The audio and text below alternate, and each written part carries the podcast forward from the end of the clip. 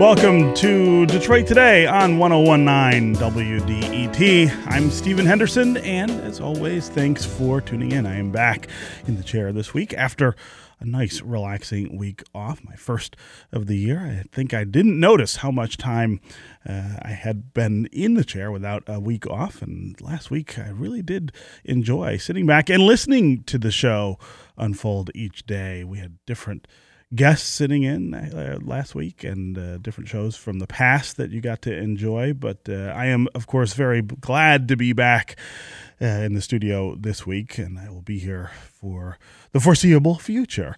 Uh, also, if you are just getting into work and moving on with your day, can't listen to the show right now, you can hear today's full edition of Detroit Today on our Detroit Today podcast. Go to iTunes or wherever you download podcasts and subscribe and download. And you can listen to Detroit Today whenever and wherever you want. All right, today we want to talk about the first 100 days of the presidency of Donald Trump. Last week marked the official end of that 100 day period. And today we're going to spend some time with two people who really have thought pretty deeply about this stuff, thought about it for a long time, about what that 100 days really looks like, put it in some context, put it in historical context, put it in political context. And of course, we want to hear from you, the listeners, about what you think about this first 100 days of the Trump presidency. 313 577 1019 is the number. Tell us how you think the president is doing, how you think this administration is coming together. What things do you give credit to Donald Trump for getting done in that first 100 days. Uh, what things do you wish he had been able to accomplish that he didn't quite get done? And what do you think uh, we have to look forward to for the rest of this presidency? Is it off to the start that you expected? Is it off to the start that you believe will make it uh, effective to do the things that you want to do? Or do you think we're watching a rolling disaster? Uh, again, 313 577 1019 is the number to join that conversation. You can also go to the WDET Facebook page and put your comments there, go to Twitter and hashtag Detroit Today, and we will. Uh, work your comments into the conversation. As I said, today we're going to talk about this first 100 days of uh, Donald Trump's uh, administration. And my first guest is somebody who has uh, staked out a very extreme oppositional position to Donald Trump, dating back to the earliest days of the 2016 presidential campaign. Bill Kristol is in town today for the Michigan State University Institute for Public Policy and Social Research's first 100 days of the Trump administration program that takes place at 5:30 this evening at the Kellogg Center Auditorium in East Lansing. That event is free and open to the public. It'll also feature Ron Fournier of Crain's Detroit Business. Bill Kristol, of course, is a political analyst and commentator. He is the founder and editor at large of the Weekly Standard, and he joins us now to talk about this first 100 days of Donald Trump. Bill Kristol, welcome to Detroit Today. Thanks. Good to be here. Good to be in Michigan. Absolutely. Welcome back to you, to your show. Yes. Uh, uh, so let's start with uh, just your assessment. As I said in the in the intro there, uh, I think uh, among conservative commentators, you took a, a, a, a lead position, really, uh, I think, in opposition to Donald Trump such so, so, much so that uh, the, the, the president himself has uh, taken shots at you for uh, for various things that you've said uh, or done. Uh, I, I, I just quickly want to get your your you know uh, back of the back of the cocktail napkin assessment of what we've seen in this hundred days and sort of what it what it means casting forward. I mean, obviously, the stipulation has to be that 100 days is what seven percent or so of a of a, uh, of a pre- for one term of a presidency.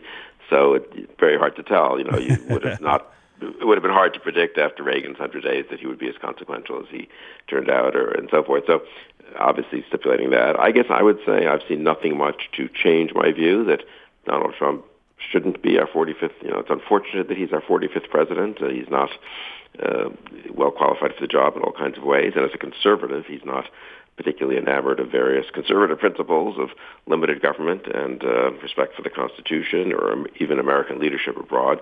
On the other hand, it hasn't been as disastrous as some people thought. Um, I think, in retrospect, the most important thing, I mean, the Gorsuch, for conservative, the Gorsuch appointment to the Supreme Court was good. He took a very well qualified person.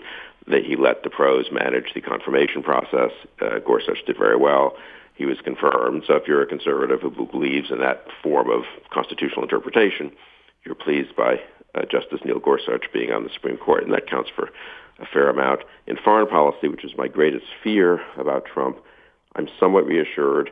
I'm reassured because Mike Flynn, President Trump's original pick for National Security Advisor, uh, left within a month, was fired within a month, replaced by H.R. McMaster, someone I know slightly and have a very, very high regard for. Uh, so I do think actually if the Trump presidency is non-disastrous, let's say, um, the replacement of Flynn by McMaster will be something that historians will say that was a key moment. Yeah, uh, I, I, often ask this of of conservatives. Uh, what do you think? The Donald Trump presidency means to conservatism. Is it a threat to the kind of conservatism that uh, that, for instance, you've embraced for a long time? Uh, is it a threat to the sort of mainstream uh, notions of conservatism? I think one of the things that we've seen unfold over this last hundred days is how difficult it has been for this president to deal with a Congress that is full of conservatives. I mean, he has control of both houses, uh, and it is somewhat uh, true that, that that mainstream conservatism defines uh, the, the, the the Republican caucuses in those in those chambers, more so perhaps in the Senate than in the House, I suppose. Uh, but but what is the what does what does Donald Trump mean to that conservatism? Is he a threat to the sort of uh, uh, the conservative establishment, to the conservative thinking? Uh, is he a threat to uh, the long-term health of of mainstream conservatism in this country? Yeah, sure he is. I mean, that's one reason I think conservatives like me were so uh, unhappy to see Trump take over the Republican Party. I mean, he did it fair and square, as Paul Ryan said. He won the primaries, won the won, won the election, and a big surprise. But uh, the Republican Party's been the vehicle for uh, American conservatism in its various strands, and uh, Trump now was the president, uh, the Republican president of the country. Um, so sure, I mean, one reason I'm, I'm so unhappy about Trump is I think it's pretty important for the country and for the world, honestly, to have a party that believes in American leadership abroad, in free trade, um, in uh, you know a constitutional rule of law that is where America is pretty careful about that and tries to make that a model for other nations. And I do think Trump is a, a regression, if I can put it that way, sure. to various forms of populism and pseudo-conservatism and even authoritarianism in that in those in many of those respects, and also to America First, as he himself says, that was an older strand of American conservatism. One of the great things about American conservatism in the last 70 years as it moved away from sure. uh, America First isolationism and a certain kind of xenophobia to embrace American leadership in the world. So it's a threat. I think the good news, if you're a conservative, of there are different stripes, obviously, of these conservatives, but uh, if you're a more traditional, let's put it that way, uh, American conservative, um, is that I don't think Trump has succeeded in remaking the party in his image. You know, if you look at the Senate or the House, you sort of alluded to this, you don't see a huge number of Trumpites. You see people who want Trump to succeed. You see people who are trying to accommodate Trump as they would any Republican president. They're giving him a fair amount of running room. They're maybe modifying their own views a little bit to, you know, to, to, to, to try to compromise with the president. But I so far don't see the kind of takeover of the Republican Party that some people feared. But it's yeah. it's early, and we don't know sort of how this plays out, both in terms of governance and in terms of um, elections in 2018 and, and after that in terms of the Republican Party. Sure. I mean, one thing is it's not as if he's really succeeded in any huge way. It's, if you had a populist president of the Trump sort who would come in and you know fundamentally changed our trade policy and was getting applause for that, and pulled us out of alliances, and the public seemed to like that, and you know we're doing things, you know, had issued executive orders on immigration that it just sailed through, and we're getting standing ovations. That would be one thing. He's hit resistance from various players in the system, if you want to put it that way. Mm-hmm. American institutions seem pretty resistant to a Trump-like leader, which is good, I think. And the party actually, after an initial bout of, you know, saying, well, gee, we don't want to take him on, uh, has made clear at the party in Congress that these people are elected too. Uh, a lot of them were elected by bigger margins than Donald Trump, incidentally. If you're a Republican senator or even a Republican House member, you don't think your main job is to rubber stamp Donald Trump's views and policies. You try to get along with the president of your party, just as Democrats did with President Obama, despite their doubts about various of his policies.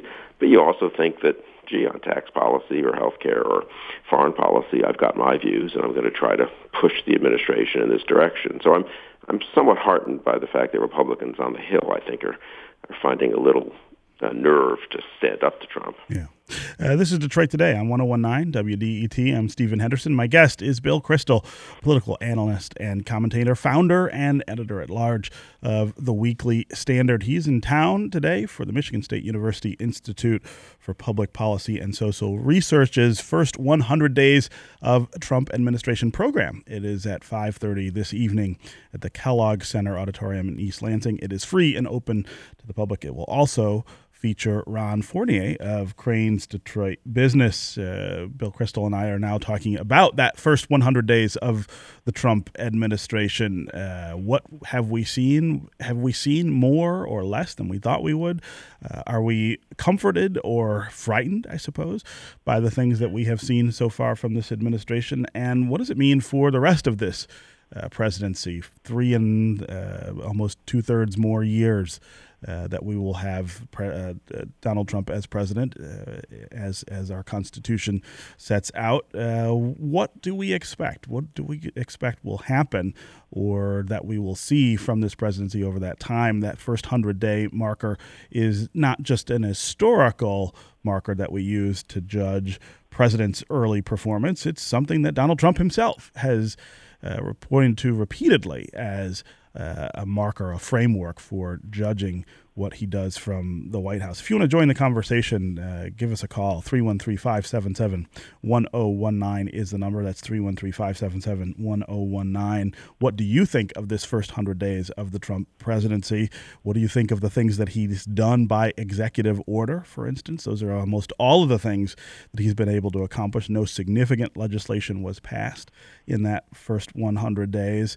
Uh, what do you think about these executive orders? What do you think about the effect of them? Not just now, but over time uh, in our country? And are you sort of looking forward to perhaps a more traditional form of governance to emerge from this presidency? Will he start to work with Congress to get legislation passed?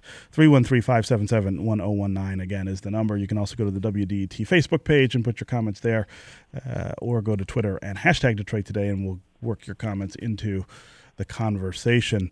Uh, Bill Kristol, I also want to ask you about the the relationship between uh, the Republican Party and Trump as it as it relates to uh, the creation of Donald Trump. In other words, uh, there are there are many things that I think we can all agree uh, failed or uh, didn't perform the way they should have that left us in the position that we're in now, where somebody who has no political experience and maybe not even an appropriate temperament uh, is is the president of the United States. What do you see as the failures that took place inside the Republican Party uh, that helped him win the nomination uh, and then ultimately win the presidency? Lots of people point to, to Hillary Clinton and the things, the the missteps that she made. I think that uh, you've got to sort of look at both sides of the ledger here. Yeah, you do. I mean, I think a lot of it was honestly luck or or, or and cleverness by Trump. I mean, he had Bush as his Jeb Bush as his main opponent apparently to start with. Jeb raised all that money and was uh, supposed to be the front runner. I was always skeptical that the Republicans were, not, were going to nominate another Bush and have another Bush Clinton race after having I was involved in the one in '92. It just seemed like that was awfully backward looking for a country that wants to be kind of forward looking. And also the country was wanted change and we were going to nominate each party was going to nominate someone who almost embodied, I mean, sort of literally, you might say, the, the governing, you know, class of the last 25 years or yeah. so. So I was always a Bush skeptic. Having said that, I think Trump was extremely fortunate to be able to play off Bush at first and then Hillary Clinton and be the outsider and the vehicle of change. I, so many people voted for Trump who were skeptics, both in the primary and certainly in the general election, but they just wanted change and they were willing to kind of roll the dice and, and take the risk. It did turn out that Republican primary voters' attachment to various conservative principles was a little more flexible than some people thought. Um, again, one can overinterpret that perhaps. Maybe just if Marco Rubio or Jeb Bush or Scott Walker or any of those people have been better at presenting those principles and had slightly different backgrounds and looked more commanding, maybe they would have beaten Trump. But Trump came in as this kind of uh, very, you know, sort of bombastic outsider uh, Republicans always have a candidate like that. Yeah. Sometimes bombastic and sometimes not. Herman Cain, Steve Forbes, the businessman who's going to shake things up. Usually that candidate falls short. They often have a candidate who's anti-immigration, anti-trade, the Pat Buchanan sort of wing of the party. Uh, they usually fall short.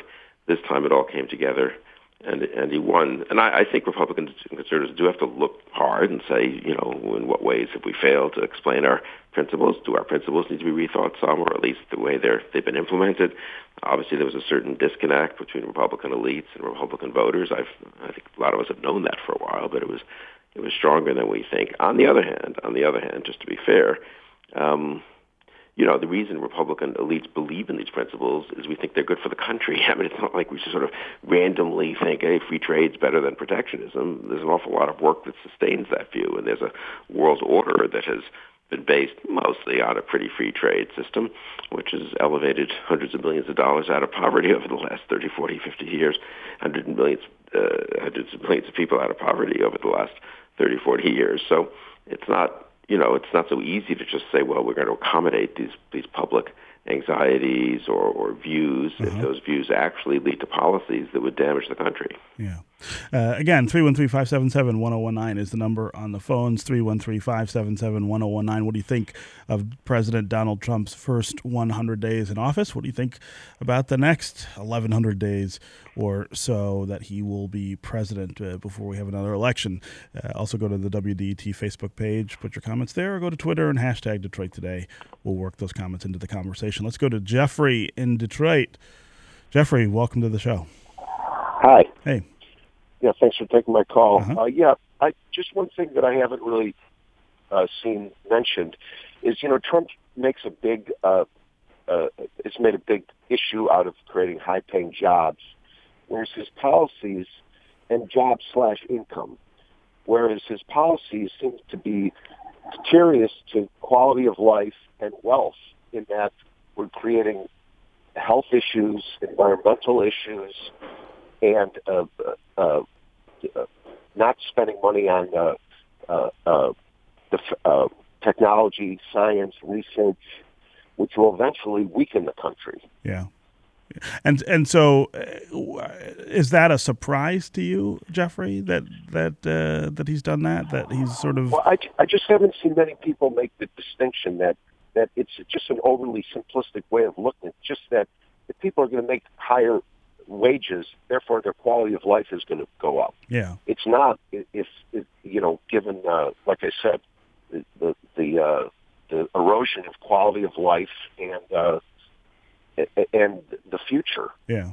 Yeah, no, Jeffrey, uh, great point, um, and and thank you for calling and injecting that into the into the conversation. Uh, Bill Kristol, you know, wage stagnation is something that we don't talk as uh, sort of publicly or frequently about, I think, as uh, middle class protection or, or, or, growth. But but really, uh, one of the things that I thought uh, Donald Trump did very uh, acutely during the, the, the the campaign was was without talking about wage stagnation, talked about this sort of uh, angst that the middle class has in more economic terms than than I think other other people did. Uh, talk about what you, you've seen so far from this president as it pertains to job protection and job growth, but then also talk about uh, what the Republican sort of uh, framework is for dealing with those issues. Uh, my sense is that Republicans talk a lot about job protection and job growth, but they don't deal with uh, the, the, the main issue there, which has been wage stagnation. I mean, you look at the growth of productivity over the last 35 or 40 years versus the growth of wages. uh, there's a real gap there. There's a real uh, disconnect between uh, how hard people are working, how much they're working, and how much they're able to take care of their families. Uh, again, talk about that in terms of Donald Trump and then in terms of the Republican Party. No, it's a big problem, and lots of people have, have studied it, and it's hard to deal with. It was, a lot of it is due to technological advances, which sure. are good for the country, and globalization, which I would say on the whole is good for the country. But of course, some people uh, are left behind or have a tougher time or switch jobs mid-career and end up with a job that pays 80% as well with less good health benefits and, and so forth. So it's a real challenge. I mean, look, reality is going to tell a lot here. We can sit and talk about Trump's promises, what he was going to do in the first 100 days, and his style and all this. At the end of the day, three years from now, are people in uh, working class and middle class areas, especially in the Midwest here in Michigan and other states that went for Trump, going to be better off or not, or his policy is going to work or not? I don't think uh, you know, challenging or threatening the world trading order is going to be very successful. Maybe he'll get slightly better deals on one or two things, but uh, I think to the degree we're you know, discouraging investment by making it seem like free trade is in question. Uh, I don't know that that's going to be good for for workers. Uh, have Republicans, and conservatives, or liberals been imaginative enough in thinking about policies that would help? I'm not sure they have. I'm, I'm looking at this tax bill that's out there. The obvious way to help working class people is to cut taxes, let them keep more of their income. The main tax burden on the working class is the payroll tax. There's yeah. just no question about it. It also deters hiring for obvious reasons. It's a tax on labor. If you think capital has done well in the last 20 years and labor's done less well, the easiest thing to do is to cut taxes on labor. Now, there are complicated arguments. People can say, well, you should cut the corporate tax also because that would encourage investment. Fine. But what's what's not in Trump's plan? A payroll tax cut. Right. And incidentally, Obama did that in 20, 2011, 12, as I recall, as a kind of stimulus for the economy. And then that got rolled back in a bipartisan way. I remember we, we editorialized in favor of keeping the payroll tax cut. It was a 1% cut and uh, what is it, about a 13% tax, but mm-hmm. it didn't get kept.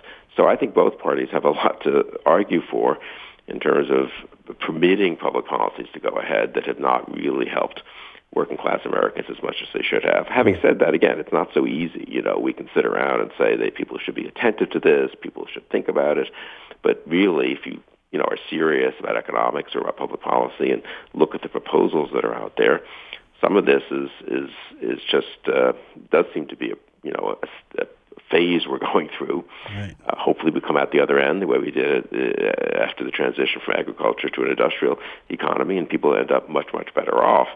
And people are, incidentally, even if wage stagnation's there, a lot of people are better off. You know, go to a hospital today compared to 40 years ago, and for all the problems with our healthcare system, you know, let's see if you don't get better care and if you know many many more people live, survive and live longer. Sure. But I, I do think it's a. And then if you look at family breakdown, that's part of the problem, obviously. But there, no one really knows what government can do. So, I think one thing that would help our discourse is if both parties were more honest about the limits of what, what maybe government, government can do. Can do. Sure. And yeah. I don't think, in that respect, I think there's a kind of you know, Obama and Trump are the flip side. They're very different, of course, but they're right. sort of the flip side of each other. You know, hope and change, everything's going to be transformed. With Obama and with Trump, it's more of a message of not exactly hope and change, but reaction and fear or something. But both are, are exaggerating. Trump most obviously, when he says, "I, I alone can fix it." That's just childish. And I, I guess what worries me about American politics is that too many people are investing too much. I think they invested too much on the left in Obama. They're investing too much on the populist right in Trump, and it's not serious about how one actually fixes these problems. You know, the serious changes that we need in education, for example, which would probably be the best way to help people out of this. That requires taking on, taking on real interest groups. A lot of it will be at the state and local level. Um, and neither actually President Obama nor President Trump has done much that's really dramatic in that area. Those in that area, I don't yeah, think. Yeah. Uh, let's go back to the phones here. Linda in Marlette. Linda, welcome to Detroit today. Hello. Hi, Linda. I, I do. Hi, I do not understand this man you're speaking to, Bill Kristol. He has been against Trump since day one. I don't even believe he's a Republican. I'm a conservative. I don't even associate myself with that party anymore just because they are so warped. They can't. I'm, I'm going to try and watch my language, but I've had it. Trump has given his country back some pride. Nobody's giving him credit for that. Well, what do you Nobody's mean by giving that? Him credit for anything. Hey, Linda, can you be specific about what that means to you? Go ask anybody on the street that's not a Democrat how they feel right now about the country. Everybody is so optimistic. You look at your 401ks, just since this man's been elected, mine has gone up. I'm finally getting 6%. And you give him credit for that? I do give him credit for what that. What did he, what did he do that, that is making your 401k go up? He is giving everybody the optimism, including the people that in the stock market, so they're putting money into this. They have faith in this man. Nobody's giving him a chance. Everybody is trying to bring him down at every opportunity. Why don't you just give him a break and let it? Let's see what happens. Do, do, is that is that the way we typically deal with American presidencies, though, Linda? I mean, do we elect presidents and and just sort of sit back and say, well, now go ahead and do the things that you said you were going to do, and we'll wait uh, to to judge you until I don't know year two or year three. Did you do that for President Obama? It happens to be Yahoo. Okay, every time I open Yahoo, there are 14 stories trying to bring him down in one way or another. He did this, he did that. Oh, it's so bad. And when Obama was president, it was all good. I, I well, I don't remember. I, I don't remember that. Can I, let me. Can I, can I, go ahead, go Bill Kristol. Linda, thank you very much for the call. By the way, I mean, I half agree with Linda. I do think you have a huge amount of the liberal media that are wildly you know, they're looking for every possible flaw in Trump. Some of them very silly and minor, and and yes, they loved President Obama, especially the first hundred days. Now we were in a horrible recession and we were getting out of it. Yeah, I think it was a little different, and he uh, he got a lot of criticism I don't, too. I don't, Oh yeah, he did. But let's not kid ourselves on an NPR channel that there was, you know, equal skepticism about liberals and conservatives, and there just wasn't. Having said that, I, my point to Linda would be, look, reality is going to matter. If Donald Trump succeeds over three years, it won't matter what I said after 100 days or what you said after 100 days, obviously. And so that's the key. As with Reagan, he was swimming upstream against a much more dominant liberal media establishment without the diversity we have now. Having said that, it's important to, these are real policies. He, I sort of agree that the markets went up because people just had a sense with Trump that he's pro-business and pro-investment, and it's a little different climate, considerably different climate than it was under Obama. But the policies have to work. I mean, the Republican health care alternative to Obamacare, and I was a big critic of Obamacare, still am, and think there are much better alternatives, but that has to be better actually right. in the real world. The tax plan actually has to increase investment in wages. So when we criticize Trump or say we don't think this bill is well thought out or this is a much better way to do this, it's actually an attempt to, and this is your point, I think, you can't just sit back and say he's in charge for three years, let's see how things work, you know. I would say Congress, incidentally, people can be sick of the Republicans all they want, but or the Democrats, but you know, people are elected to Congress. They have the same status as someone who's elected to the president in the sense of being representatives of the people. Sure. They have an obligation to do what they think is right. They're not supposed to simply say, let's just let this president uh, put the world trading system at risk or go ahead and dis- dissolve NATO or other such things. So, uh, and look, the criticism of Mike Flynn led to his being fired by Trump uh, and being replaced by McMaster. So in that respect, I think critics need to remain critical. I think there has to be a little more, perhaps, uh, you know, less sniping about very minor things and focus on the big things. But there's plenty of big things to focus on and to yeah. and to criticize and to look and for the hopefully you know for the benefit of the country. Yeah. Uh, let's take one more call here before we end the segment. Heb, Herb in Northville. Herb, welcome to Detroit today. Uh huh. Can you hear me? Yep. Go ahead, Herb. Good. All right. So during the primaries, Republicans, all the all the candidates, really laid off uh, Bernie Sanders. Maybe they were assuming, like most of us, that Hillary was going to win. But during one debate, uh, John Kasich let slip something, which was that a which was that it seemed among Republicans they believed, and he said it that if Bernie won the nomination, Republicans would run the table and win all 50 states. Huh. I was wondering what uh, Bill Kristol thinks about the hashtag Bernie would have won. Yeah, that's a that's a great question, Herb. Uh, that's a good question. Yeah, go uh, ahead, Bill Kristol. Uh, yeah, I don't know. Yeah, it's very, you can't really replay these things. I do think Hillary Clinton was really a, a poor nominee, partly because she just isn't a natural politician, but mostly because people want to change. I mean, I was anti-Trump. I am anti-Trump. I thought Hillary would win like almost everyone else. Having said that, I said many times on TV and elsewhere, you know, that I thought there was a one in four chance or so that Trump would win. And really the reason I thought that was, went back to my experience in 1992 as part of the first Bush administration. Mm-hmm. really wasn't that bad a administration. In fact, it was a rather, I think historians will be rather kind to the first President Bush. We ended the Cold War won that without firing a shot, came out of a small, mild recession pretty well, passed some bipartisan legislation that stood up pretty well, the Clean Air Act, Americans with Disabilities Act, and so forth. But whatever, people want to change after 12 years of Reagan and Bush. and what I learned in that campaign is you can say to your blue in the face that, hey, I, we also kind of believe in change, even though we've been around a long time. And but if people want change, they'll they'll vote for They're going to push you out. Always, yeah. and I always thought that that was a problem for Hillary Clinton that she just never explained what she would do that was different, and people wanted something that was different. So Sanders certainly embodied that, and even though I think his, some of his economic ideas are ridiculous and would have been bad for the country, he would have been able to be more of a change candidate on the Democratic side yeah. than Hillary Clinton. It, it, would have been a more, I, I, think it would have been a very different campaign, obviously, Sanders yeah. versus Trump. Uh, I'm not sure who would have come out uh, on top, but I think, uh, I, I, do think this idea that people wanted change was the thing that, uh, that, that drove uh, the, the, the groundswell that, that elected Trump, and I suppose it could have it could just as easily have swung toward uh, toward Bernie Sanders, uh, whose whose likability, if nothing else, uh, was higher than, than Donald Trump's. But uh, but again, playing these things out in, in retrospect is, is kind of an inane exercise, I suppose. Right. Because if we can't really determine whether that would have happened. But uh, Bill Kristol, uh, thank you very much for being here with us on Detroit. My, my pleasure. Good, good, good to be with you. Absolutely. Uh, you can catch Bill Kristol tonight uh, at Michigan State University Institute for Public Policy and Social Research's first 100 Days of the Trump Administration program. That's 5:30 this evening at the Kellogg Center Auditorium in East Lansing. That event is free and open to the public. It will also feature Ron Fournier of Crain's Detroit Business. Okay, when we come back, we're going to talk with Pulitzer Prize winning author and historian David McCullough about his new collection of speeches, and we're going to get his view of the first 100 days of Trump's presidency. Stay with us and stay with us on the phones 313 577 1019. We will get to you. We'll be right back on Detroit Today.